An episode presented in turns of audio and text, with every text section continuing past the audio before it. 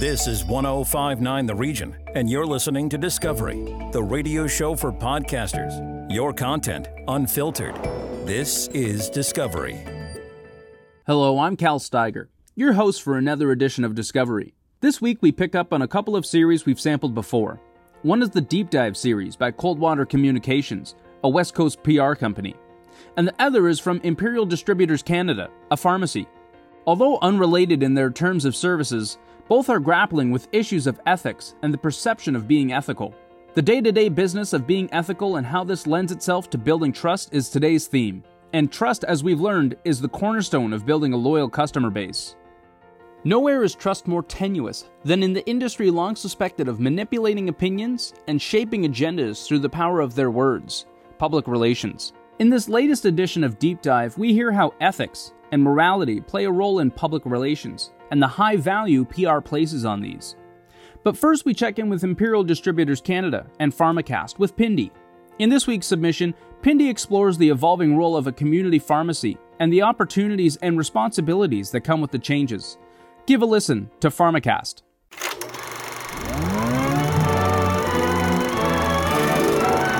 Success in pharmacy, as in any other profession, is achieved by diligence, persistence, and strict regard for professional ethics. Hi, everyone. Really glad you're joining me again for another episode of Pharmacast with Pindi, your prescription for the latest info in pharmacy. On this series, we'll be tackling the evolving role of community pharmacists and the opportunity that comes with that evolution. I'm Pindi Janda, a pharmacist, an advocate, and the Director of Procurement at Imperial Distributors Canada. And I'll be your host. Call upon sources deep within you as you offer health and wellness and care to bring about healing in other people's lives. Every year, over 2,200 people graduate with an entry to practice pharmacy across Canada, eager to make their mark on healthcare. Today's episode, we'll be looking at the changing face of pharmacists.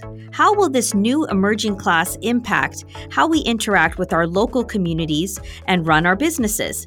And what do they bring to the table? Most importantly, how can we leverage this all to meet the impending challenge of Amazon's expansion? Believe me, it's coming. Now they are launching a full online pharmacy. And I have the perfect person to offer up insight into this topic Dr. Jane Shaw. If you want your business to be sustainable in the future, you got to be proactive. Dr. Shaw has practiced in various areas of pharmacy, including community, hospital, regulatory, and industry.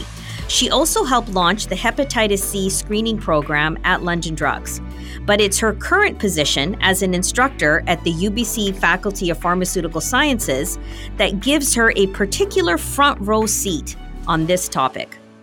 For those of you who are wondering how did Jane and Pindi even know each other, we became very fast friends back at London Drugs. We have so many things in common, still do, but I think the theme that's actually connected us is just how passionate we are about community pharmacists and what we can do. So I was hoping to explore that with you today. Awesome. Thanks for having me here. Jane is a lecturer at the Faculty of Pharmacy, and she's working with the new generation of community pharmacists. But we're connected to, you know, our old crew as well, right, Jane? 100%. It's been a couple years now with entry to practice PharmDs in community pharmacy. How do you think things are going to play out? And then your thoughts on how they can collaborate with veteran pharmacists out in the community? The new generation of pharmacy students actually learn a ton of information, not taught to us back in the days. Okay. They know how to read lab information. So it's nice that they now have Care Connect because then, then they can really utilize their skill sets that they've learned. That said, I think they have a ton of things to learn from the veteran pharmacists out there. They've seen it all. So they've had patient interactions, they've had a lot of years of experience with communicating with patients, be able to get their information, building trust, and all of that soft skills, as well as knowing what are the most common drug disease interaction that they see in the community. Now, the students, on the other hand, they get all this information academically. Right I feel like the students don't know that they have these skill sets because they haven't really utilized it in practice. So, definitely, I think there is a mentorship, mentee type of relationship when they go out there on their experiential education. Although the corner drugstore is often an all service institution, its most important function is to serve as the health center of the community. You and I remember those veteran pharmacists that taught us Yes. when we were new grads and that fear, you know, that first dispensing shift you have and you're so scared. I still remember it. Me too. I remember the first shift that I had. My friend and I went into this pharmacy, it was so busy. So busy. The first prescription I had to do, the patients asked me to advance Tylenol 3s. Of course. Of course, I was like sweating beads. Yeah. Because you're just like, oh my God, wh- why? This first one, I thought it was going to be, you know, similar to my OE practice and all that. I think at the end of the day, you know, life and experience really helped me sharpen my sword, so to speak. But then now I see all these students learning all these things I wish I learned back in the days. And of course, things are changing all the time. You bring up a really good point. They're learning so many different things than we did. I think that's what's exciting to see how this will play out in the next couple of years. Yeah. Is what it's going to look like. With $470 billion US in net sales last year, it's no understatement to say that the e commerce giant Amazon has shaped the way that we consume and do business.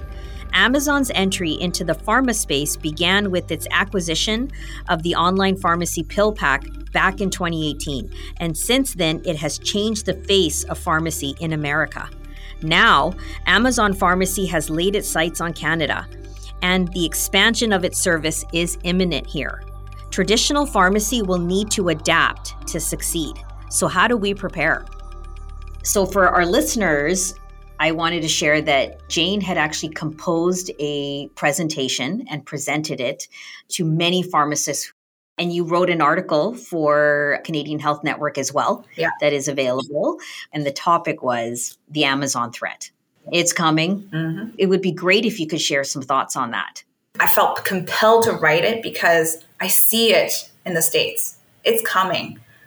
Locations are getting closed, and they're big box chain stores with lots and lots of money, and they're closing some of their shops. I think it's important for us as Canadian pharmacies to realize that it's inevitable. It's a habit that patients are starting to really embrace, which is online shopping. And in addition to that, they want their prescription delivered, especially ones where they're more stable on. They don't want to come in anymore. They've had that relationship. They want fast delivery of their medications. Let's face it, they know more about their disease states and medications than a lot of the healthcare providers. Pharmacists should be more in tune with what's coming next.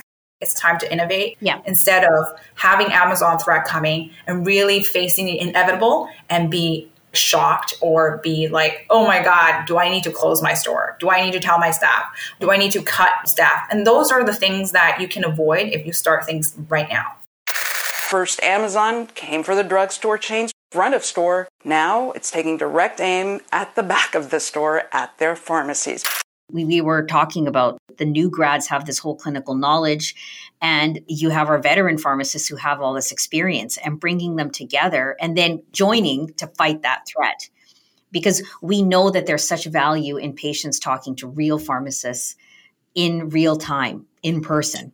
I really do encourage all of you to check out Jane's article that was on the network as well and to really embrace it because you know Jane that was what we were really honing in is don't wait it's coming and there's stuff you can do and there's resources out there And all these new grads, they're learned to do medication reviews. They're doing all of these things where you can build your business and really utilize their knowledge as well. You don't want to hire all these new grads and tell them to do dispensing. I think it's important to know what are these new guys good at? How do I collaborate with our existing staff? And also where you want to be in the future, knowing that this threat is coming. We're not talking a chain pharmacy.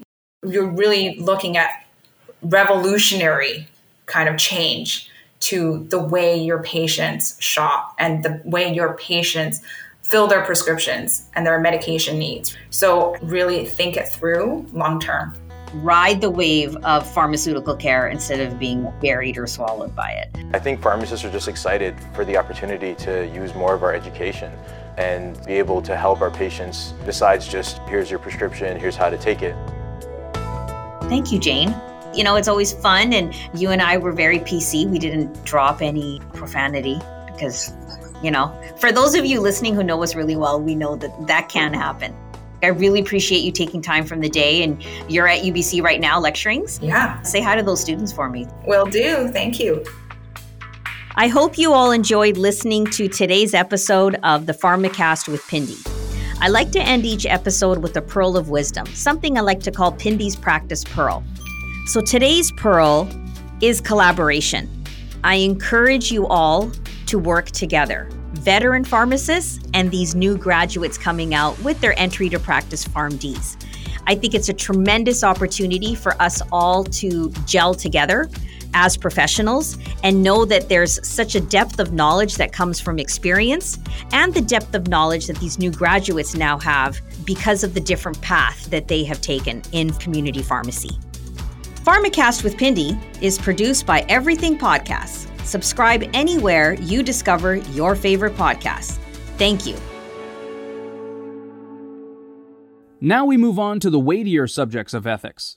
Tamara Stanners tackles this murky subject with an unlikely source, someone from the PR industry. Cam McAlpine is a principal at Earnscliffe Strategies and president of the Canadian Public Relations Society. He believes ethics are central to good PR. Here is an ethical dilemma. Navigating a public image can be challenging. Whether you're building a brand, rebuilding your reputation, or just trying to get on the radar, you need the public to trust you. But does the public trust anyone anymore? And has it ever trusted public relations? Welcome to Deep Dive, powered by Coldwater Communications. I'm your host, Tamara Stanners.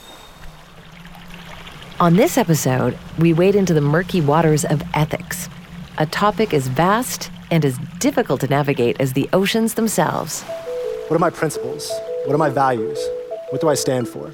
We all have ethical decisions to make every single day. It's our job as parents to teach our kids to do the right thing. You shouldn't use people to get what you want. Do we tell a friend a painful truth as opposed to engaging in deceit, or decide to intervene to help someone in need? These decisions and actions form a part of who we are. We're all born with the innate capacity for courage. It's a choice. But not all of us work in an industry that is constantly questioned about its ethics. Such is the life of public relations professionals who often find themselves trying to determine how they can balance serving their clients with the public interest. Cam McAlpine, principal at Earnscliffe Strategies, is also the president of the Canadian Public Relations Society, which, among its many responsibilities, seeks to guide Canadian PR professionals when ethical dilemmas arise. Thank you so much for being here, Cam. Let's dive in. How do you view ethics as they relate to public relations? Well, it's probably going to come as no surprise that I view ethics as central to public relations. The irony, I guess, is that public relations is not a regulated profession. And therefore, in my opinion, it's more important to have a code of ethics in public relations than ever to ensure that we have an ethical framework around which we work. Public relations is really all about reputation. And the only way to, to build and preserve the reputation of the profession is through ethical practice. What kinds of ethical dilemmas do PR professionals run into? Honestly, in my experience, I'll say that ethical dilemmas aren't as common as one might think in, in my experience, my personal and professional experience. Uh, but certainly there are there are things that come up on a on a regular day to day basis. You know, not crisis type dilemmas, but certainly questions about what's right and wrong from a professional perspective. So, some common things you might see are a request or an encouragement to lie or to dissemble, uh, to bend the facts, for instance. Public relations practitioners maybe doing a little bit of overpromising and under delivering. An example might be uh, I go to a client and say, I can get you placed in the Globe and Mail in the first five pages or something. That's a promise that I shouldn't and couldn't make because obviously we're working in a, in a world of earned media as opposed to paid. That's an example of something that uh, a practitioner might do that's bordering on, on the unethical. And then the probably the most common example or the most well known example is uh, what's called astroturfing. For those who aren't familiar with the term, think about grassroots. So, a grassroots movement to do X, a citizens coalition to uh, get a local government to start doing something or stop doing something that's what's called grassroots. In other words, citizens, people, voters, residents. It's a groundswell of support, a movement to advocate for something. Uh, astroturfing is the opposite of that. It's the uh, non organic, non natural form of that. And essentially, what it is is an organization or an individual uh, or a coalition artificially established to, say, run a campaign without disclosing the interest behind the, the campaign or the project, for instance. There's lots of examples out there in the PR world, but uh, you know that would be an example of bad ethical practice. And there are still, unfortunately, organizations, companies, people out there who think that that's okay to go out there and create a campaign and make it look like it's a grassroots campaign when it's not. As a leader in your field, what advice do you give when someone who's struggling with an ethical question comes to you for guidance? Is there a special process that you recommend? Well, no. And, and the fact that someone would come to me and ask for guidance is probably the best first step anyone can take. None of us are alone. I have colleagues all across the country who I've met through work and through CPRS who I can call on when I need to, because we all face dilemmas on a regular basis, and it's important that you have someone to talk to. I think from a formal framework, CPRS, Canadian Public Relations Society, and other member associations like ours, uh, PRSA in the States, uh, CIPR in the UK, New Zealand, Australia, they all have similar organizations. We all have uh, codes of conduct, codes of professional standards. So at CPRS, we have a code of professional standards, aka an ethical code which provides guidance in some of these questions that you'll face. The next step down from that, we have what we call an ethical decision making tree. So it's a tool that we provide to our members that basically walks you through the questions Is it legal? If it's legal, then what are some of the ethical questions you have around that? So it'll walk you through that process. And in a lot of cases, by doing that process of just asking and answering those questions, you can decide if the situation you're facing, if you can manage it ethically or not, and if you need to say no. And then the third step down would be to, again, reach out to individuals, colleagues, friends, and, and, experts. There always seems to be a way to rationalize taking on a job that requires some compromising on one's ethics. And as we all know, ethics are super personal. So, how can someone in PR effectively gauge if the work they're doing is ethical? Well, as I say, there are frameworks that you can refer to and, and judge on the basis of those frameworks. So, the Code of Professional Standards, the decision making tree. You know, typically that's where I would start if, if I have any sort of, uh, you know, that the queasy feeling you get in your stomach when you know, I, I think something may be a little bit off here. I'm going to go and, and start the process of just asking myself those questions and, and then take it from there. And on the other side of the relationship is the client. How should people go about determining whether they're hiring an ethical PR firm? What should they be looking for and what kinds of questions should they be asking? I guess I'm a little bit biased, but I think, you know, the first thing that I would ask is A, does your firm, your organization have a code of ethics, a code of professional standards. What are the values of your organization?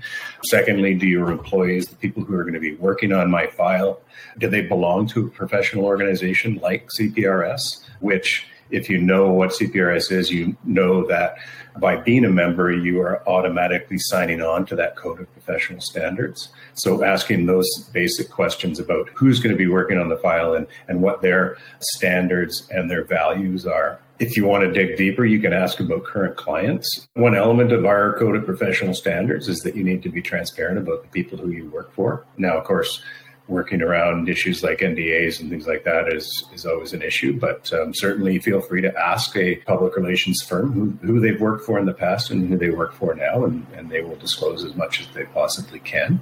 And then, you know, if you even take it to the next level, uh, sit down and ask them. So, tell me about an ethical dilemma you faced in the past how did you resolve that dilemma and create a scenario for the person to answer? And you know a lot of it comes down to as a client uh, hiring a, a, firm you know what that relationship is with that person and how well you think you can trust them. And, and so asking those kinds of questions will start that process of trust building and relationship building. When your team is discussing taking on a potential client, what happens if there's conflict in the values based judgment? That's a really good question. The starting point is, is ethics. We would have in, internal discussions, and we have internally. Is this something that we as a company support?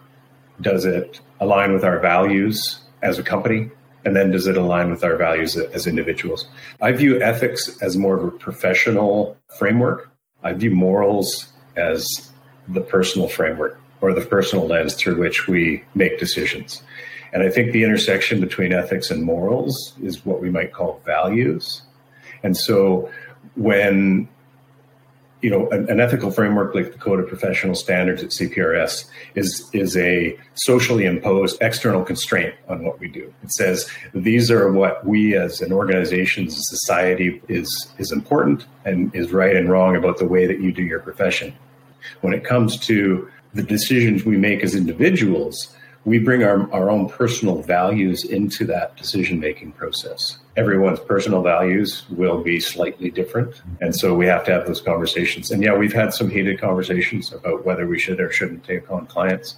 And to get to another example, our firm has never worked with any companies that deal in tobacco products. It's a decision that we made as a firm uh, it's, in my opinion, more of a moral decision uh, than an ethical one, uh, because frankly, you can represent any side of any debate ethically, but whether you choose to do so or not is more of a moral decision.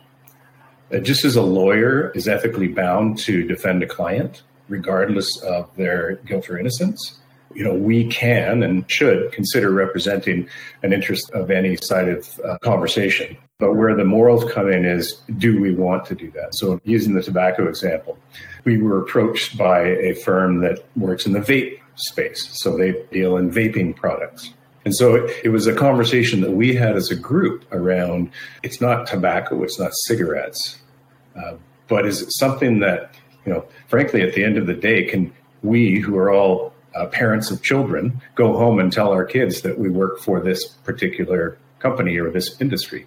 And ultimately, we as a group decided that that went against our own personal and corporate values. And so we turned down the work. That was a values decision, I think, more than an ethical decision. There are other examples where we have taken on clients, and in those cases, it then becomes up to the individual to decide if it meets their own personal values or not. And so in those cases, we would typically, you know, if it's a controversial issue, but it's one where we know that we can work with the client in an, in an ethical manner and deliver what they're asking for, then there's ways to firewall that within the company so that those people who feel it doesn't align with their personal values don't have to be involved in it. But it, it really is coming back to that definition I provided earlier the difference between ethics and morals. And it's a fuzzy world. Ethics provide you with a pretty strong external framework within which to work. But when it gets down to the decision making, there's a lot of personal in there for sure. You know, it's kind of incredible that there appears to be an ethical question baked into the very nature of PR. If the goal of public relations is to shape public opinion on any subject, can the practice of PR ever really be ethical? Well, I'm going to say that the goal of public relations isn't to shape public opinion. I'm actually going to read from the definition that's on our website uh, at the Canadian Public Relations Society of what public relations is so that people understand what it is that we as professional practitioners do.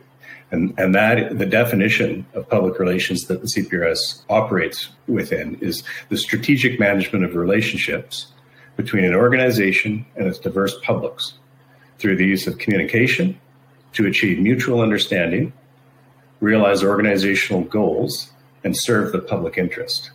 So that's a lot of a lot of words and a lot of you know uh, some might say bafflegab, but let's boil it down. Our goal is to use communication to achieve mutual understanding and serve the public interest. It is part of that sometimes an advocacy position? Absolutely. I've already talked about what we do as a firm uh, in a lot of the work that we do. But there's nothing wrong with advocating for a position. You know, it's it's a fundamental tenet of democracy that we have the ability to share perspectives, and share information, and then make informed decisions based on that information. And so advocating for my position is just as acceptable as you advocating for a different position based on your understanding of the facts and information and your opinions. Truth is at the core of everything that we do, or should be as practitioners, and it's certainly at the core of everything that we try to do as a professional organization. Let's get to a very difficult and current example. Canada is grappling with the truth portion of truth and reconciliation in regards to our Indigenous population. You recently commented publicly that the PR profession has the privilege to be a part of impacting things like ethics in this ongoing discussion. Canadians have a lot of opinions on a subject like reconciliation. So, how do you determine the ethical path forward in communicating about reconciliation in Canada? Well, you're absolutely right. People have a lot of opinions about reconciliation. My question to you would be do they have all the information? Do they have all the facts? Opinion doesn't stand in for information and facts.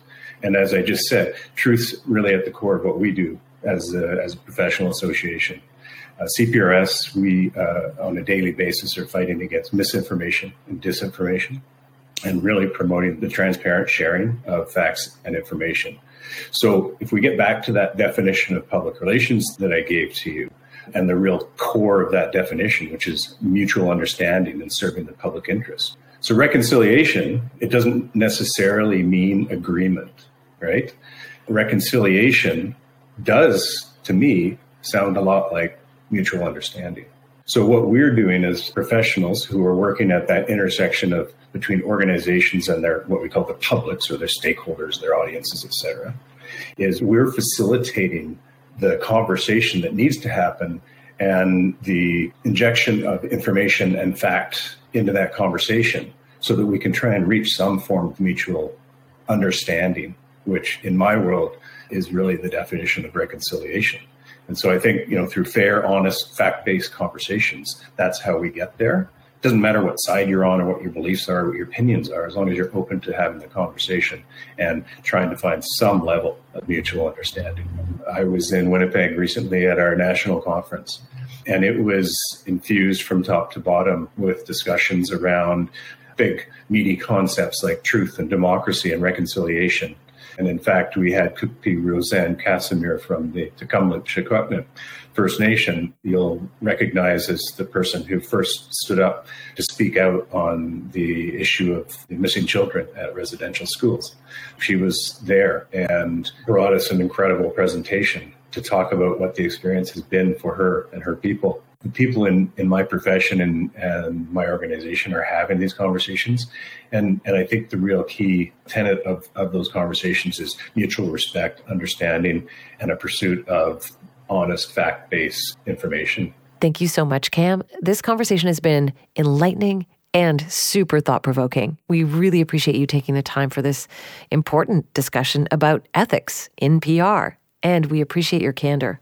And candor is exactly what we need in our next episode. Everyone has an opinion on the media, but what does the media really think about public relations? We have a well known journalist who's ready to dive in on the next episode of Deep Dive.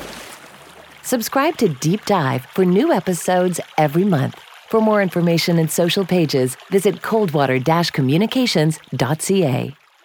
You can subscribe to either of these series wherever you find your favorite podcasts. That's it for this week. I'm Cal Steiger, inviting you to listen in next Saturday. Discovery, the radio show for podcasters, exclusive to 1059 The Region. Expand your audience and extend your reach. Send us your podcast, info at 1059theregion.com.